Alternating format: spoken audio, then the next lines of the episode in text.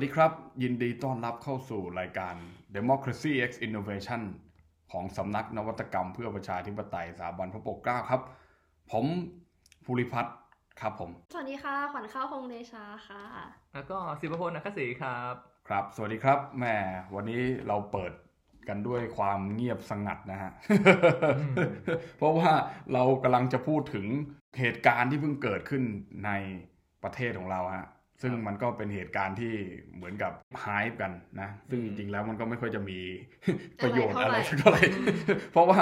มันก็ค่อนข้างที่จะชัดเจนอยู่แล้วในเรื่องของผลใช่ไหมฮะแล้วก็คือการอภิปรายไม่ไว้วางใจนั่นเองเหมือนทำเป็นประเพณีในทุกๆปีใช่ไหม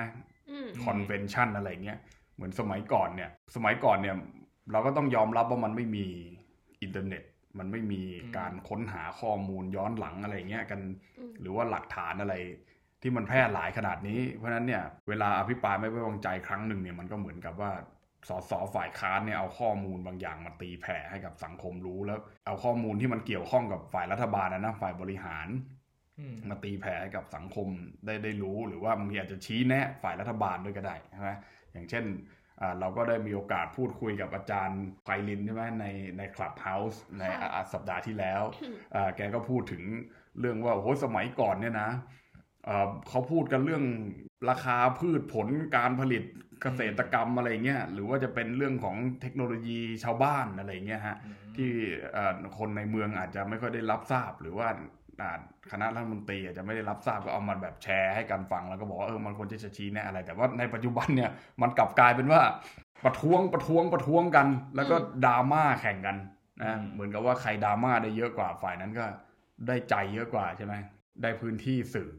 อ่าอย่างเช่นมีอยู่ดราม่าอันนึงเนี่ยผมชอบมากเลยที่แบบว่าพูดพูดอยู่แล้วก็สสท่านนึงก็บอกเฮ้ยนั่งลงไอ้นักโทษอะไรอย่างเงี้ยคือเราจะเห็นว่าแบบอภิปรายแต่ละครั้งอ่ะโอเคมันก็เพิ่งเริ่มมีอภิปรายไม่เท่าไหร่แต่ว่าในยุคปัจจุบันที่มีการอภิปรายอ่ะทุกคนจะตั้งหน้าตั้งตารอโค้ดหลังระหว่างแม้แต่ระหว่างประชุมเนี่ยก็คือมันก็จะมีออกมาเป็นรายชั่วโมงแล้วหุ้ยคำไหนเด็ดคำไหนโดนอะไรอย่างเงี้ยถามเฟรมเพราะเฟรมเป็นคนเขียนเป็นคนรวบรวมข้อมูลใช่ไหมที่ที่ที่ส่งให้กับของ The Matter นี่อันนี้เราก็จะมีคอลแลบกับ The Matter บ้างเป็นบางเวลาใช่ไหมฮะก็รอบแรกนี่ก็คอลแลบเรื่องดูว่าอภิปรายไม่ไว้วางใจห้าครั้งที่ผ่านมามีตอนไหนพีคๆหรือน่าสนใจบ้างถ้าลองไปดูเนี่ยชอบครั้งไหนที่สุดครับเออเรื่องมันสักครั้งนึงอ่ะเหมือนเราดูมวยนะแล้วก็บอกว่าเหมือนเราดูบอลอะไรเงี้ยนะแบบแมตช์ไหนน่าประทับใจอะไรเงี้ยเอาเอาเรื่องมาสักครั้งนึงอ่ะคือถ้าเป็นแมตช์อ่ะคือโอ้โหถ้ามาดูแบบจริงๆจังๆอ่ะครับก็มันจะเริ่มตั้งแต่ช่วงประมาณแบบถ้าผมดูแบบเริ่มซีเรียสนะก็ประมาณสักแบบห้าสาม ห้าสี่มั้งถ้าเป็นช่วงที่ดูอะครับเพราะงั้นเราเลยจะเห็นได้แค่ไม่กี่ครั้งห้าสี่ ห้าห้าแล้วก็ถึงห้าหกแล้วก็มาเนี่ยหกสองเลยล่าสุดเนี่ยที่จะเห็นแต่ทีเนี้ยเอาที่ผมทำดูก่อนแล้วกันว่าในที่ส่งข้อมูล The Matter ไปว่าเราพูดถึงว่าในปัจจุบันเนี่ยมันมีการแชร์อินเทอร์เน็ตมันมีการขุดหาข้อมูลมันมีการเผยแพร่อะไรมากขึ้นแต่ว่าแล้วทีเนี้ยคำถามว่าในอดีตนะครับเวลาเขาใช้แบบข้อมูลหรืออะไรมาถกเถียงในสภาเขาใช้อะไรมันก็มีกรณีที่มันใช้ได้ผลเหมือนกันเพราะว่าถ้าย้อนไปสักประมาณปีสองห้าสามแปดอย่างเงี้ยครับช่วงรัฐบาลชวนหลีกภัยอยู่นะครับตอนนั้นอ่ะเราก็เห็นอยู่ว่ามันมีของกรณีอย่างฝ่ายค้านเข้าใจไม่ผิดก็พรรคชาติไทยของคุณบรรหารเนี่ยครับเขาก็โจมตีหนักหน่วงเหมือนกันในกรณีหยิบหลักฐานสปก สี่ ศูนย์หนึ่ง อ่ะครับเป็นกรณีแจกที่ดินเกษตรให้แก่พวกเกษตรกรยากไร้ทีเนี้ยเขาก็มีหลักฐานว่ามันมีบางที่อ่ะในพื้นที่ทางภาคใต้ที่แบบอยู่ดีเอกสารสปกเนี่ยแทนที่ให้คนจนดันเอาไปให้คนรวยแทนซึ่งตรงนี้มันไปพัวพันกับพวกรัฐมนตรีหลายคนรัฐมนตรีสอเสือนะครับอ๋อซึ่งที่เขาเป็นกำนันอันนี้เป็นแฟกต์นะครับก็สามารถเอามาพูดกันได้อ่าก็มีการอภิปรายไปแล้วโจมตีถึงแบบรัฐบาลประชาธิปัตย์จนกระทั่งแบบต้องยอมลาออกเพราะว่ารู้ว่าเดี๋ยวโหวตไม่ไว้วางใจเนี่ยพรรคร่วมรัฐบาลจะไม่เอาด้วยพรรคพลังธรรมอย่างเงี้ยครับก็ออกตัวว่าจะไม่โหวตให้นะพลังธรรมนี่ของคุณทักษิณป่ะฮะ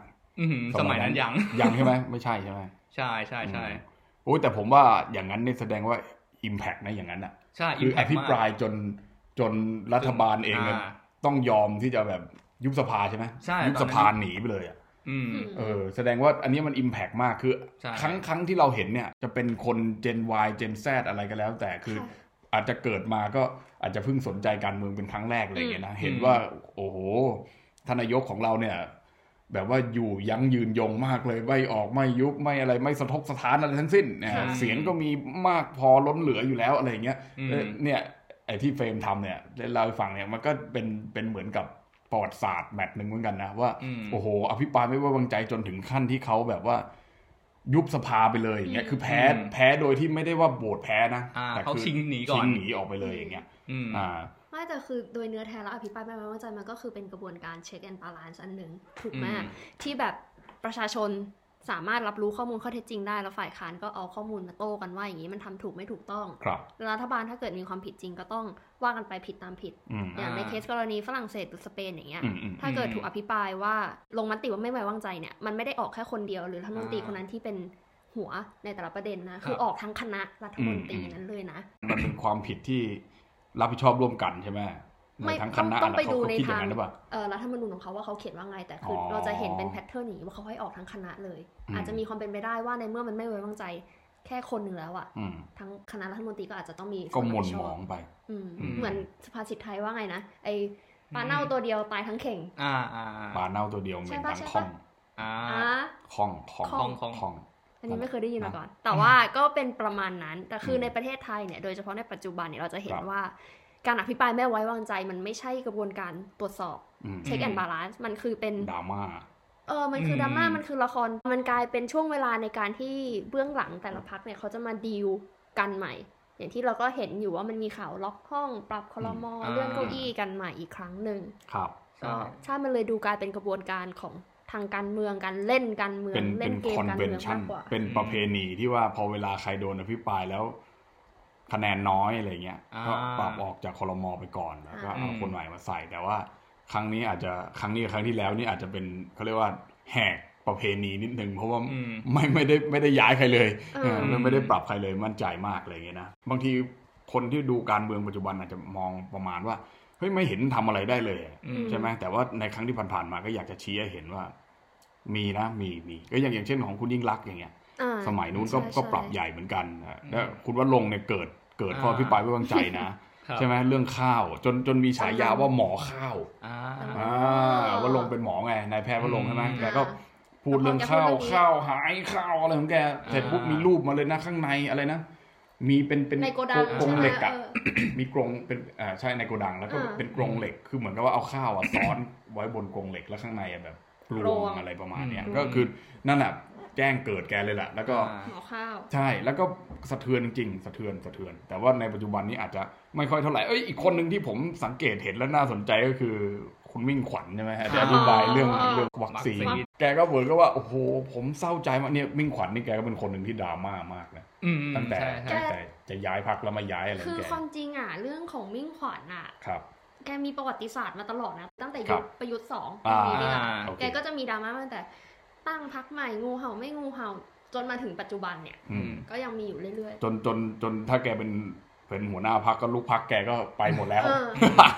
ซึ่งจริงๆเรื่องไอ้กันที่คุณขวัญข้าวบอกจะมีดราม่าคนนี้ที่จริงอ่ะคุณมิ่งขวัญแกก็มีทรงๆประมาณนี้ตั้งแต่ประมาณนานแล้วนะครับอย่างเช่นปีห้าสี่อย่างเงี้ยแกเป็นแกนนำในการอภิปรายไม่ไว้วางใจด้วยนะครับพร้อมกับสโลแกนว่าผมพร้อมเป็นหัวหน้าพักคนใหม่โอ้โหแล้วจนกระทั่งตอนนั้นก็ล่วงไปเลยนะครับเขาพร้อมจะเป็นนายกอ่าใช่ใช่เขาเขาไปเขาไปคุยกับคนทำลายแทนเองเลยนะเขาขอเป็นนายกสมัยนั้นนะใช่อ่ะกลับมาที่ปัจจุบันดีกว่าใช่ก็คือจะโดนฟ้องหมดไม่โดนหรอกแหมไม่ได้ที่เราพูดด้วยความรักและห่วงใยนะต่อทุกท่านนะครับก็ท่านก็พูดเรื่องวัคซีนเขาก็ห่วงใยไงนี่ไงก็ห่วงใยเหมือนกันแหละแกก็พูดประมาณว่าแบบโหเศร้าใจกับคนไทยที่ว่าประสิทธิภาพได้วัคซีนก็ไม่ได้เป็นวัคซีนที่ประสิทธิภาพแบบสูงที่สุดอะไรอย่างเงี้ยแล้วก็อาจจะนั่นอาจจะไม่ได้เลยพูดมากก็ไม่ได้อ่ารัฐบาลเขาบอกว่าถ้าพูดมากไปถ้าเขาไม่ให้เนี่ยอ่าใครรับผิดชอบอะไรประมาณนี้ใช่ไหมทั้งทั้งแล้วก็แล้วก็มีมีนักวิเคราะห์หลายท่านใช่ไหมอย่างเช่นคุณสนธิใช่ไหมคุณสนธิก็พูดว่าอ้าวถ้าถ้าเกิดว่าสนธิไหนสนธิลิ้มสนธิลิ้มทองกุลดีเฮ้ยแกออกรายการสนธิทอล์คคุณไม่ได้ดูเหรอรายการเขาดังดูอันล่าสุดอะค่ะอะไรสะเทือนฟ้าสะเทือนดินไม่รู้อันนั้นผมไม่รู้จักนะไม่รู้จักอันนี้ไม่เอาโอเคโอ้เขาก็บอกว่าประมาณว่าเฮ้ยถ้าเกิดว่าคุณไม่เอาอะไรประมาณนี้ใช่ไหมแล้วก็มีนักวิเคราะห์หลายท่านนะไม่ใช่มีท่านนี้ท่านเดียวนะก็มีรายการทาง เอ็น บี ที ใช่ไหมที่คุณณัฐพรนำมาฉายให้ดูนะว่าเขาก็พูดประมาณนี้เหมือนกันว่าวัคซีนเนี่ยถ้าเกิดว่าคุณ คุณไม่คุณไปบ่นมากอะว่าทำไมไม่ได้สักทีไม่ได้สักทีแล้วบริษัทต้นทางเขาไม่ให้เนี่ยใครจะรับผิดชอบอะไรประมาณนี้ก็เหมือนกับสัญญาซื้อขายมันตัดง่ายขนาดนั้นเลยมันมันก็สัญญาด้วยใจอย่างเงี้ยมันคล้ายๆกับมันคล้ายๆกับอันนี้ไงคล้ายๆกับที่พวกเราชอบพูดเรื่อง victim blaming อ่ะก็คือคือด่าเหยื่อแทนที่ว่าเหยื่อจะออกมาเรียกร้องว่าเหยื่อเหยื่อเสียหายแต่กลับกลายเป็นว่าเหยื่อกลายเป็นคนผิดอ่ะใช่ไหมกับว่าเฮ้ยเราเดือดร้อนดิเราไม่ได้เดือดร้อนแค่เรื่องสุขภาพนะอย่างอย่างผมเนี่ยส่วนตัวผมเนี่ยผมก็ไม่ได้กลัวเท่าไหร่ใช่ไหมผมผมไม่ได้อยากจะฉีดหรอกแต่คือถ้ามีวัคซีนเนี่ยมันก็จะทำให้คนที่เขากลัวหรือคนที่เขากลัวว่าจะติดโรคเนี่ยเขามั่นใจในการใช้ชีวิตมากขึ้นใช่ไหมไอตอนเนี้ยที่ร้านค้าปิดอ่าสำนักงานปิดทั้งหลายเนี่ยเพราะว่าคนก็ยังคิดว่าถ้าเกิดว่าไม่มีวัคซีนเนี่ยมันก็จะไม่มีภูมิคุ้มกันออกมาก็มีโอกาสติดแต่ถ้าเกิดว่ามีวัคซีนแล้วเนี่ยคนเหล่านี้เขาก็อาจจะกล้าที่จะใช้ชีวิตมากขึ้นก็ได้นะมันก็เป็นผลดีต่อเราในการได้เปิดร้านค้าเปิดสถานที่ทำงานใช่ไหมเศรษฐกิจก็จะได้มีความคล่องตัวมากกว่านี้อะไรเงี้ยไม่ได้ใช้คำว่าดีอะไรเงี้ยนะแต่ก็คือแล้วก็เรื่องการท่องเที่ยวอีกอย่างหนึ่งอะไรเงี้ยเพราะฉะนั้นเนี่ยเรื่องวัคซีนก็เป็นวิ่งขวัญก็พูดประมาณนี้ว่าโอเคเราคอนเซิร์นในเรื่องนี้แต่ว่าวัคซีนเนี่ยนะแกก็ติงตรงนี้นิดนึงว่าเรื่องของการฉีดเนี่ยถ้าเกิดว่าฉีดการวางแผนฉีดเนี่ยจะฉีดให้บุคลากรทางการแพทย์ทั้งหมดก่อนอย่างเงี้ยก็คือมันมีผลข้างเคียงเราก็ไม่รู้ว่าใครจะมีไม่มีขึ้นอยู่กับร่างกายของแต่ละคนใช่ไหมบางคนร่างกายแข็งแรงมากก็ฉีดไปก็อาจจะไม่ค่อยมีผลข้างเคียงเท่าไหร่อ่าถ้าร่างกายอาจจะไม่ค่อยแข็งแรงฉีดแล้วมันก็มีผลข้างเคียงมิ่งขวัญก็เลยถามว่าถ้าเกิดว่าคุณฉีดแล้วเนี่ยหนึ่งในสามของแพทย์แบบว่าต้องแบบพักอ่ะเพราะว่ามีผลข้างเคียงแล้วต้องพักผ่อนอย่างน้อยๆสามวันเนี่ยจะเกิดอะไรขึ้นใช่ป่ะถ้าเกิดว่าคุณเอามาปุ๊บฉีดพร้อมกันเงี้ยแล้วแกก็ไปยกตัวอย่างในกระดาษมาอีกแล้วผมก็ไม่รู้กันนะว่าจริงไม่จริงที่แกบอกว่ายี่สิบเก้าคนฉีดแล้วเป็นศพเนี่ยยี่ห้อไฟเซอร์ยี่ห้อที่ดีที่สุดในโลกเนี่ยตายยี่สิบเก้าคนแล้วแกก็บอกว่าคนที่สามสิบเนี่ยนั่งเก้าอี้อยู่สิบห้านาทีเวลาฉีดต้องต้องให้นั่งสิบห้านาทีเพื่อที่เช็คว่าคุณฉีดแล้วเนี่ยคุณมีปฏิกิริยาอย่างไรสิบห้านาทีคนคนนั้นที่ฉีดไปก็นั่งเฉยๆไม่มีอะไรเลยแข็งแรงดีแต่พอสิบห้านาทีเสร็จลุกขึ้นเดินได้ห้าก้าวล้มลงตายตรงนั้นเลยสามสิบโอ้โหเฮ้ยผมก็แบบเฮ้ยอันนี้มันเรื่องจริงหรือมันดราม่าอะไรเงี้ยนึกออกป่ะคือเราเราไม่มีโอกาสรู้ได้เลยว่าไอ้ลุกขึ้นแล้วมันแบบเดินห้าก้าวล้มไปนี่คือยังไงคือเหมือนเหมือนเจ้าชายศรีลังกาหรือเปล่าเรื่องว่าคือมันคือบรรยากาศมันขนาดมันอย่างนั้นเลยหรือเปล่าอะไรเงี้ยแล้วคือมันมันยังไงหรือว่าแบบเฮ้ยเขาค่อยๆล้มป่วยหรือเขากลับบ้านก่อนหรือไงคือไม่ใช่แบบเดินไปปุ๊บล้มตึงตายไปเลยว่าก็เรียกเรียกเรียกว่าเป็นข้อกังวลข้อสันนิษฐานข้อเป็นห่วงของคุณมิ่งขวัญอ่าผมก็เป็นห่วงเหมือนกันนะแต่ก็ผมก็ไม่รู้ว่าดราม่าขนาดนั้นจริงหรือไม่จริงหรือไม่อะไรอย่างงี้ใช่ไหมก็ก็ดราม่ากันไปหลายเรื่องใช่ไหมฮะในอภิปรายมันดราม่าอยู่แล้วก็ดราม่าต่อไปจนถึงเรื่องงูเห่าอีกสี่สี่สอสองพรรคก้าวไกลที่ตอนนี้ย้ายแล้วหนึ่งเหมือนกับว่าใช้วิธีอย่างแนบเนียนมากนะผมชอบมากเลยไปโหวตให้คุณอนุทินเสียไม่ไม่ต้องมาพูดอะไรให้มันมากความเลยอะไรเงี้ยไปโหวตให้เขาก็เหมือนกับว่าเฮ้ยเสียงของเราไปอยู่ที่เขาอะไรอย่างนี้แสดงตัวแล้วก็แบบทำเป็นงองแงงอะไรเงี้ยนะซึ่งจริงๆก็พอจะเห็นบทบาทอยู่แล้วเพราะว่าอ่าสสอย่างหนึ่งในนั้นน่ะนายคอครับซึ่งถ้าดูอภิปรายครั้งปีที่ไหนอ่ะครับจะเห็นได้ว่าเขามีบทบาทมากในการออกมาประท้วงประท้วงครับฝ่ายรัฐบาลเนี่ยไม่ตรงตามข้อบังคับเขาจะออกมาพูดตลอดตลอดว่าแบบผิดยังไงหรือฝ่ายตัวเองทำไมต้องพูดตรงนี้สามารถพูดตรงนี้ได้แต่ว่าครั้งเนี้ยเงียบปิดไมค์เหมือนไม่ได้อยู่ในห้องเลยดิวแล้วอ๋อคือคือคือแกไม่ได้มีบทบาทแกไม่พูดเลยครับเนี่ยใช่ไหมใช่กดอย่างเดียวใช่ถ้าปีที่แล้วอ่ะจะมีออกมาโต้แย้งเฮ้ยจำได้ว่าปีที่แล้วแกพูดเยอะมากตอนตอนมีการเสียสีด้วยส.ส.บางคนที่ย้ายไปถ้าไม่ได้พบพรรคผมคุณจะได้หรือเปล่าอ๋อเหรอฮะจนปีนี้เขาตัดมารอเขาเองอ่ะอ๋อเป็นอย่างนี้นี่เองโอ้แต่แต่แกก็ไม่ไม่ไม่ทำตามมติพรรคมาหลายครั้งใช่ไหมจนเป็นข่าวมาก่อนอภิปรายเนี่ยก็อ๋อในช่วงนั้นก็อาศัยช่วงอภิปรายนี้ในการที่จะไฟนอลเลยไฟนอลไปจะได้จะได้เห็นไงว่านี่นะผมไม่ได้ผมโหวตให้คุณนะอะไรเงี้ยนี่ก็เป็นอีกใช้การอภิปรายเป็นเวทีในการที่จะเขาเรียกว่าอะไรฮะดิวย้ายพักย้ายค่ายเฉลี่ยหรือเปล่าเฉลี่ยเหรอคะนะฮะพิสูจน์ความพี่นอกพี่เทาหรือเปล่าไม่รู้กันนะอันนี้อันนี้อันนี้ก็ไปคิดกันเอาเองแล้วกันก็เป็นการแลกเปลี่ยนผลประโยชน์แบบหนึ่งที่เกิดขึ้นในช่วงที่มีการเนี่ยอภิปรายซึ่งถ้าย้อนไปในอดีตเนี่ยกรณีนี้ก็มีเหมือนกันในกรณีที่เคยทำเพราะว่าประมาณสักปีสองห้าสามเก้าครับช่วงรัฐบาลคุณบรรหารอ่าคือ ตอนนั้นมีกระแสว่ารัฐบาลบรรหารเนี่ยสามารถชนะเลือกตั้งมาได้อันดับหนึ่งโดยการใช้กระแสของการเรียกร้องรัฐธรรมนูญสี่สิบอ่าบอกว่าสัญญาว่าผมจะร่างรัฐธรรมนูญฉบับใหม่แต่ทีเนี้ยปัญหาคือพอตั้งกรรมธิการกรรมธิการร่างตั้งอะไรมาดูรายละเอียดอะไรพวกเนี้ยปรากฏว่าเนื้อหาที่เขาทำออกมามันประมาณว่าพยายามจะลดอำนาจของสสในไม่เชิงลดอำนาจสสในเขตแต่ว่าลดความเป็นเจ้าพ่อลงอะไรประมาณนี้นะครับแล้วเพิ่มแบบระบบที่ทำให้แบบการเลือกตั้งระดับประเทศมีความสำคัญมากขึ้นซึ่งตรงเนี้ยมันส่งผลกระทบไปหาทั้งสมาชิกพรรคสมาชิกร่วมรัฐบาลพรรคร่วมรัฐบาลเนี่ยเลยกลายเป็นว่ามันเกิดการเมืองในการกดดันเข้าไงกลายเป็นว่าพวกรัฐบาลด้วยกันเองเนี่ยยังไม่เอาด้วยเลยกับคุณบรรหารเพราะว่ารัฐธรรมนูญฉบับใหม่เนี่ยจะมาลดทอนอำนาจตัวเองลดอำนาจไอ้อิทธิพลในท้องถิ่นก็เลยกลายเป็นว่ามันพรรคร่วมรัฐบาลเนี่ยบอกว่าจะไม่โหวตให้คุณบรรหารอภิปรายรอบเนี้ยดังนั้นจะแพ้แน่ๆลาออกไหมคุณบรรหารก็เลยสัญญาว่าอ๋อได้ได้ได้แต่ครบหนึ่งอาทิตย์ปุ๊บยุบสภาเลยครบหนึ่งอาทิตย์นี่คือหลังจากอภิปรายหลังจากอภิปรายครับเพราะว่าพรรคร่วมก็กดไว้วางใจเพราะว่าครบหนึ่งอาทิตย์แล้วสัญญาว่าจะลาออกอ๋อแล้วแล้วแกแกไปสัญญาอะไรแกสัญญาว่าจะลาออกแกสัญญาว่าจะลาออกเพราะว่าพรรคร่วมกดดันมาเพราะว่าเขาไม่ชอบเรื่องแก้รัฐธรรมนูญนี้แสดงว่าเราต้องเราต้องชื่นชมคุณบรรหารที่ว่าคุณบรรหารนี่แกแบบว่าพิทักษ์รัฐธรรมนูญเพื่อประชาธิปไตยเลยประมาณนั้นหรือเปล่าจะพูดก็พูดได้ครับเพราะว่าเป็นคนทำตามสัญญาอย่างนั้นมากเราจะทำตามสัญญาของจริงพี่เติ้งใช่ไหมจริงพี่เติ้งนะเฮ้ยแต่ผมชอบอย่างที่ที่มันผมก็ยกตัวอย่างเรื่องนี้บ่อยนะไอ้เรื่องเนี้ยว่าคุณบรรหารเนี่ยโดนอภิปรายไม่ไว้วางใจเนี่ยแล้วก็คุณบรรหารเนี่ยแกก็พูดประมาณว่าผมเป็นอะไรอย่างงี้ใช่ไหมแล้วก็เหมือนกับว่าแกก็มีเชื้อสายจีนอ่ะพูดง่ายใช่ป่ะอันนี้ก็เป็นข้ออภิปรายของประชาธิปัตย์เหมือนกันแล้วแกก็ฝ่ายค้านก็อภิปรายแกประมาณว่าคุณบรรหารตกลงเกิดที่จีนหรือเกิดที่ไทยอะไรประมาณเนี้ยคือแบบไม่ใช่คนไทยโดยกำเนิดเป็นนายกไม่ได้อะไรเงี้ยคืออภิปรายดราม่าจนแบบว่าเฮ้ยเนี่ยนะพ่อชื่อนายนั่นนายนี่เกิดที่ racist หรือเปล่าสมัยนี้ พี ซี มั้ยเนี่ยนี่ยี่สิบปีแล้วสมัยนั้นไม่รู้จักกฎหมายไงจากคำว่า พี ซี นี่ถ้าถ้ามีเวลาเนี่ยเรียบร้อยแล้วไม่เหลือแล้วนะก็ไปเอารูปมานะว่าเนี่ยบรรหารเกิดที่นี่อย่างเงี้ยดราม่ามากจนแบบคุณบรรหารลงมาแล้วก็หันไปถาม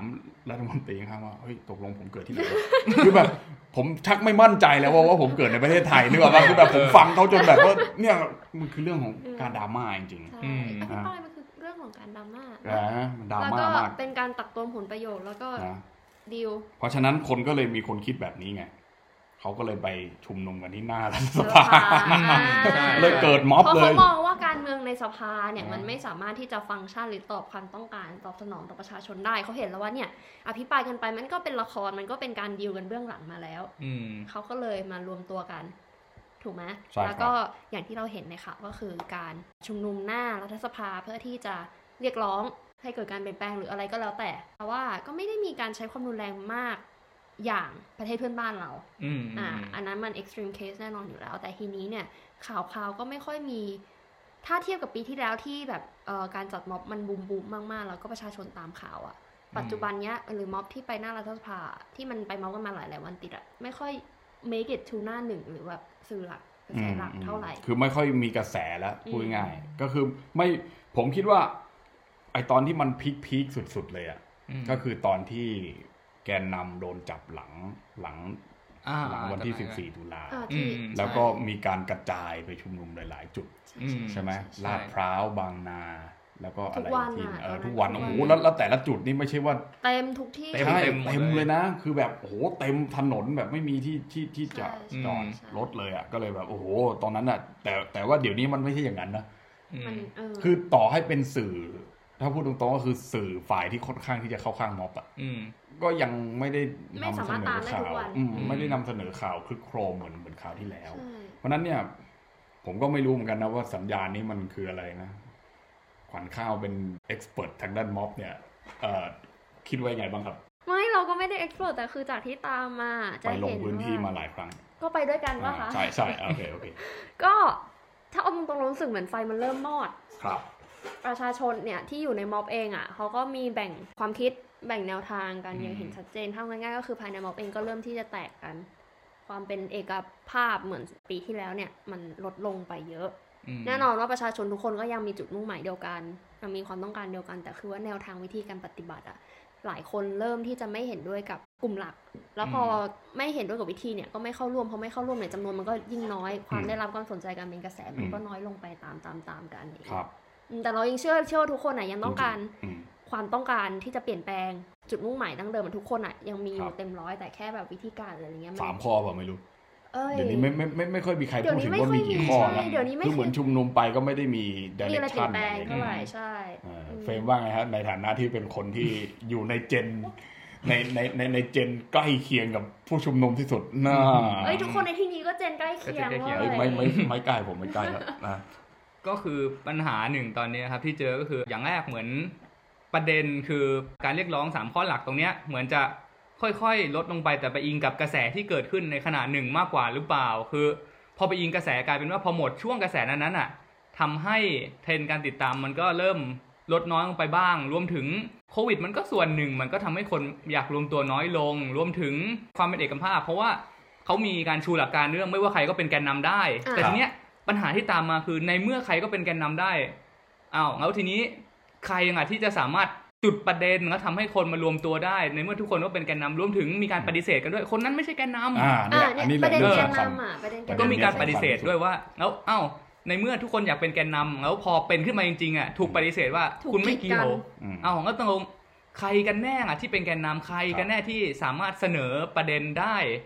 นี่ยังไม่รวมถึงกรณีที่เกิดเหตุการณ์ด้านความมั่นคงอย่างเช่นเรื่องของการเรื่องของอะไรอย่างนี้เองที่มีข่าวว่ามีคนมาป่วนมั่งหรือเป็นปัญหาภายในเองมั่งตรงนี้ก็ส่วนหนึ่งก็ในสังคมก็คุยกันว่ายังไม่เคลียร์ในการอธิบายเท่าไหร่ว่าปัญหามันเกิดอะไรขึ้นทำให้คนบางทียังไม่สามารถไว้วางใจได้ว่าแบบเออความปลอดภัยในการเข้าร่วมจะเป็นยังไงเพราะว่า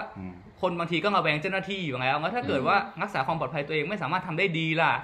รวมถึงถ้าเข้าร่วมแล้วประเด็นมันไม่ชัดเจนล่ะแล้วจะเป็นยังไงต่อตรงเนี้ยมันมีปัญหาหลายเรื่องที่ต้องคิดและทางกลุ่มต้องนำไปทำเป็นยุทธศาสตร์ให้มันจริงจังมากกว่านี้อาจจะเป็นอย่างนั้นนะครับคือเวลาเราเหมือนเราเป็นนักวิชาการเนี่ยใช่ไหมเราก็ได้ทำงานวิจัยอยู่บ้างเพราะฉะนั้นการทำงานวิจัยบางอย่างเนี่ยคือเราก็เห็นว่าเราจะต้องมีการไปเปรียบเทียบดูว่าการจะทำงานวิจัยในแนวเนี้ยมันมีคนอื่นเขาเคยทำมาแล้วยังไงและไอ้ที่เรากำลังจะทำเนี่ย literature review ประมาณนั้นอาจจะไม่ถึงขั้นนั้นแต่ก็โอเคประมาณ literature review นั่นแหละว่ารีวิววรรณกรรมที่เคยทำมาก่อนเนี่ยนะว่าเขาทำกันยังไงทำแล้วมันเสียหายยังไงมันทำแล้วมันได้ข้อสรุปยังไงวิธีไหนดีวิธีไหนไม่ดีอย่างเงี้ยผมคิดว่าการเมืองก็เหมือนกันเวลาไปทำรูปแบบออกแบบรัฐธรรมนูญเนี่ยรูปแบบรัฐสภารูปแบบประธานาธิบดีรูปแบบอะไรก็แล้วแต่อันไหนมันมีข้อดีข้อเสียยังไงและอันไหนมันจะเหมาะกับประเทศไทยเราใช่ไหมการชุมนุมเนี่ยผมคิดว่าจริงๆแล้วก็มีอะไรให้เรียนรู้เยอะนะตั้งแต่นู่นอ่ะOccupy Wall Street อะไรกับฮ่องกงอะไรอย่างเงี้ยนะผมก็ไม่ค่อยแม่นเรื่องเรื่องต่างประเทศเท่าไหร่แต่แต่เท่าที่ผมดูมาก็คือขบวนการที่สู้เข้าไปอย่าได้ถอยเลยนะแบบดะเข้าไปเลยเนี่ยส่วนมากมันไม่ค่อยประสบความสำเร็จนะ Arab Spring เออ อะไรประเภทเนี้ยคืออย่างฮ่องกงเนี่ยโอเคเพื่อนผมเป็นคนฮ่องกงนะผมก็ไม่ได้มีโอกาสรู้จักเพื่อนฮ่องกงตอนไปเรียนต่างประเทศเนี่ยเพื่อนฮ่องกงว่าโอ้โหไทยแลนด์ต้องฮ่องกงโมเดลแล้วแต่ตอนนี้ปีที่แล้วทุกคนก็แบบฮ่องกงโมเดลฮ่องกงโมเดลนะแล้วเป็นไงมันก็เป็นอย่างนี้ไงคือคือผมไม่ได้จะมาตัดทอนอะไรหรอกเราก็มีจุดมุ่งหมายคล้ายๆกันนะนะเราก็อยากให้มีประชาธิปไตยนะที่เขียนไว้ใน job description ของพวกเราเราก็ต้องรักษาการปกครองประชาธิปไตยแน่นอนอยู่แล้วอันนี้ไม่ไม่เถียงเลยแต่คือวิธีการเนี่ยเราอาจจะมองแตกต่างกันแล้วผมคิดว่ามันเป็นสิ่งที่สำคัญมากๆในสังคมประชาธิปไตยที่เราจะได้มานั่งพูดคุยกันได้ว่าเฮ้ยเราเห็นด้วยกับคุณเราไม่เห็นด้วยกับคุณแต่จุดหมายเราก็ยังอยู่ในทิศทางเดียวกันและเราก็ถ้าเราคิดว่าเรามีอะไรมาแนะนำได้เราก็เราก็จะแนะนำใช่ไหมคือคือเราก็ต้องพูดวิพากษ์วิจารณ์ได้คือบางคนก็จะบอกประมาณว่าเอ้ยคุณไม่ได้อยู่ในม็อบคุณไม่มีสิทธิ์มาวิพากษ์วิจารณ์หรือหรือหนักไปกว่านั้นที่ผมเจอหนักที่สุดก็คือถ้าคุณไม่มาสู้กับพวกเราในวันที่พวกเรากำลังสู้อยู่วันที่พวกเราชนะคุณไม่มีสิทธิ์มาเสวยสุขอะไรประมาณนี้คือแบบคือคุณผลักคนที่เห็นต่างจากคุณออกไปเป็นคนละพวกกับคุณไปซะแล้วอย่างเงี้ยแล้วมันจะไปหาแนวร่วมที่ไหนมาสู้ด้วยกันอันเนี้ยอันนี้อันนี้ผมคิดว่าเป็นเรื่องที่สำคัญมากคือมันมันมันถ้าพูดในกรณีเพื่อนบ้านเราใกล้ๆเลยก็คือพม่าเนี่ยผมคิดว่ามันแตกต่างนะคือของพม่าพม่าคือการรวมทุกกลุ่มทุกชนชั้นทุกพม่าเป็นประเทศที่มีปัญหาเรื่องชนกลุ่มน้อยเยอะที่สุดกลุ่มชาติพันธุ์โอ้กลุ่มชาติพันธุ์ระดับโลกเลยล่ะที่ว่าแบบจำนวนความแตกต่างเป็นร้อยเลยไหมใช่ร้อยเก้าสิบเออเยอะมากเยอะมากหรือไม่ร้อยหกสิบถึงร้อยเก้าสิบเนี่ยจำจำนวนตัวเลขไม่ได้แต่ว่าเยอะมากแล้วความขัดแย้งก็มีเยอะมากเพราะแต่ละกลุ่มเขาก็ขัดแย้งกันเองแต่ทีเนี้ยพอรัฐประหารปุ๊บอะเราเห็นสิ่งที่ไม่เคยเห็นมาก่อนคือทุกกลุ่ม ทุกชนชั้นทุกคนในทุกเมืองแต่ละพื้นที่เนี่ยออกมาพร้อมกันแล้วออกมาด้วยวิธีการต่างๆวิธีการทางสันติก็มีวิธีการทางใช้ความรุนแรงเป็นตัวสื่อไม่มั่นใจว่ามีข่าวออกมาให้เห็นมากนักไหมแต่คิดว่าเขาเขาทำทุกวิถีทางแล้วคนทุกกลุ่มจริงๆอ่ะมันยังไม่สิ่งที่ต้องบอกว่าแตกต่างประเทศไทยแล้วก็ประเทศไทยไม่มีอาจจะไม่มีทางไปเป็นอย่างพม่าได้ก็คือการที่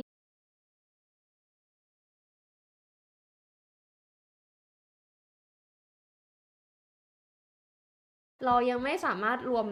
people ได้จริงๆที่จะมาสู้กับฝ่ายศัตรูฝ่ายตรงข้ามของเราฝ่ายที่เขามีอำนาจเหนือเราอ่ะทีเนี้ย people ของเรามันยังเป็น people ที่จำกัดเฉพาะจุดเฉพาะพื้นที่เฉพาะกลุ่มมันไม่ใช่ people แบบ overall มันไม่ใช่ people แบบ people จริงๆครับเพราะฉะนั้นเนี่ยมันก็เลยยังเป็นปัญหาในตอนนี้อยู่แล้วเราก็เลยจะไม่เห็นคำว่า uprising ในประเทศไทย ค, คือตลอดปีที่ผ่านมาเราหลีกเลี่ยงที่จะใช้คำว่า uprising เพราะเรารู้สึกว่ามันไม่ใช่การลุกฮือของทุกกลุ่มจริงๆเท่าไหร่แต่แน่นอนว่าม็อบมันก็มีความหลากหลายมากยิ่งขึ้น diverse มากยิ่งขึ้น expand scope มากยิ่งขึ้นแต่มันก็ยังไม่สามารถรวมทุกกลุ่มได้จริงๆเพราะเราก็หลีกเลี่ยงไม่ได้อยู่ดีว่าก็ยังมีกลุ่มที่เรียกกันว่าสลิมหรือกลุ่มประชาชนที่ไม่ได้สนใจการเมืองมากแล้วก็อยู่ไปเอาเป็นว่าเราคิดว่าม็อบอะมันมีปัญหาในตัวมันเองแล้วมันสามารถที่จะพัฒนาแล้วก็แก้ไขได้นะเพราะยังไงกระบวนการการต่อสู้เนี่ยมันยังเป็นกระบวนการการต่อสู้ที่ยังอีกยาวนานใช่แล้วก็นี่อย่างอย่างอย่างพม่าเนี่ยผมสังเกตว่าเหมือนคนเขามาด้วยจุดหมายร่วมกันที่มันเด่นๆชัดๆซึ่งซึ่งตอนแรกเขาไม่ได้เป็นพวกเดียวกันแล้วเขาประท้วงกันอยู่ในรัฐของเขาตอนแรกคือประเทศไทยทุกคนมีจุดมุ่งหมายเดียวกันร่วมกันมาก่อนแต่ค่อยๆแตกแยกออกไปทีละกลุ่มอะไรอย่างเงี้ยคือผมว่ามันมันสวนทางนะไม่รู้ไม่รู้แต่เท่าที่ดูมันตอนนี้มันยังได้อยู่ไงมันก็คือมีความชัดเจนแล้วเขาไม่ได้สู้เพื่อองซานซูจีไงเขาสู้เพื่อชาติคือแบบว่าคือแบบเออมันมีบางกลุ่มอ่ะมีบางกลุ่มก็สู้เพื่อองซานซูจีอย่างเดียวไงแต่บางกลุ่มก็บอกว่าเฮ้ยไม่เราไม่ได้สู้เพื่อองซานซูจีคนเดียวเราสู้เพื่ออะไรที่มันไม่ไม่แต่คือต้องคำนึงถึงเรื่องเวลาด้วยประเทศไทยเราปล่อยมาถึงเจ็ดเจ็ดปะเจ็ดแปดปีเจ็ดกว่าแล้วประยุทธ์หนึ่งประยุทธ์สอง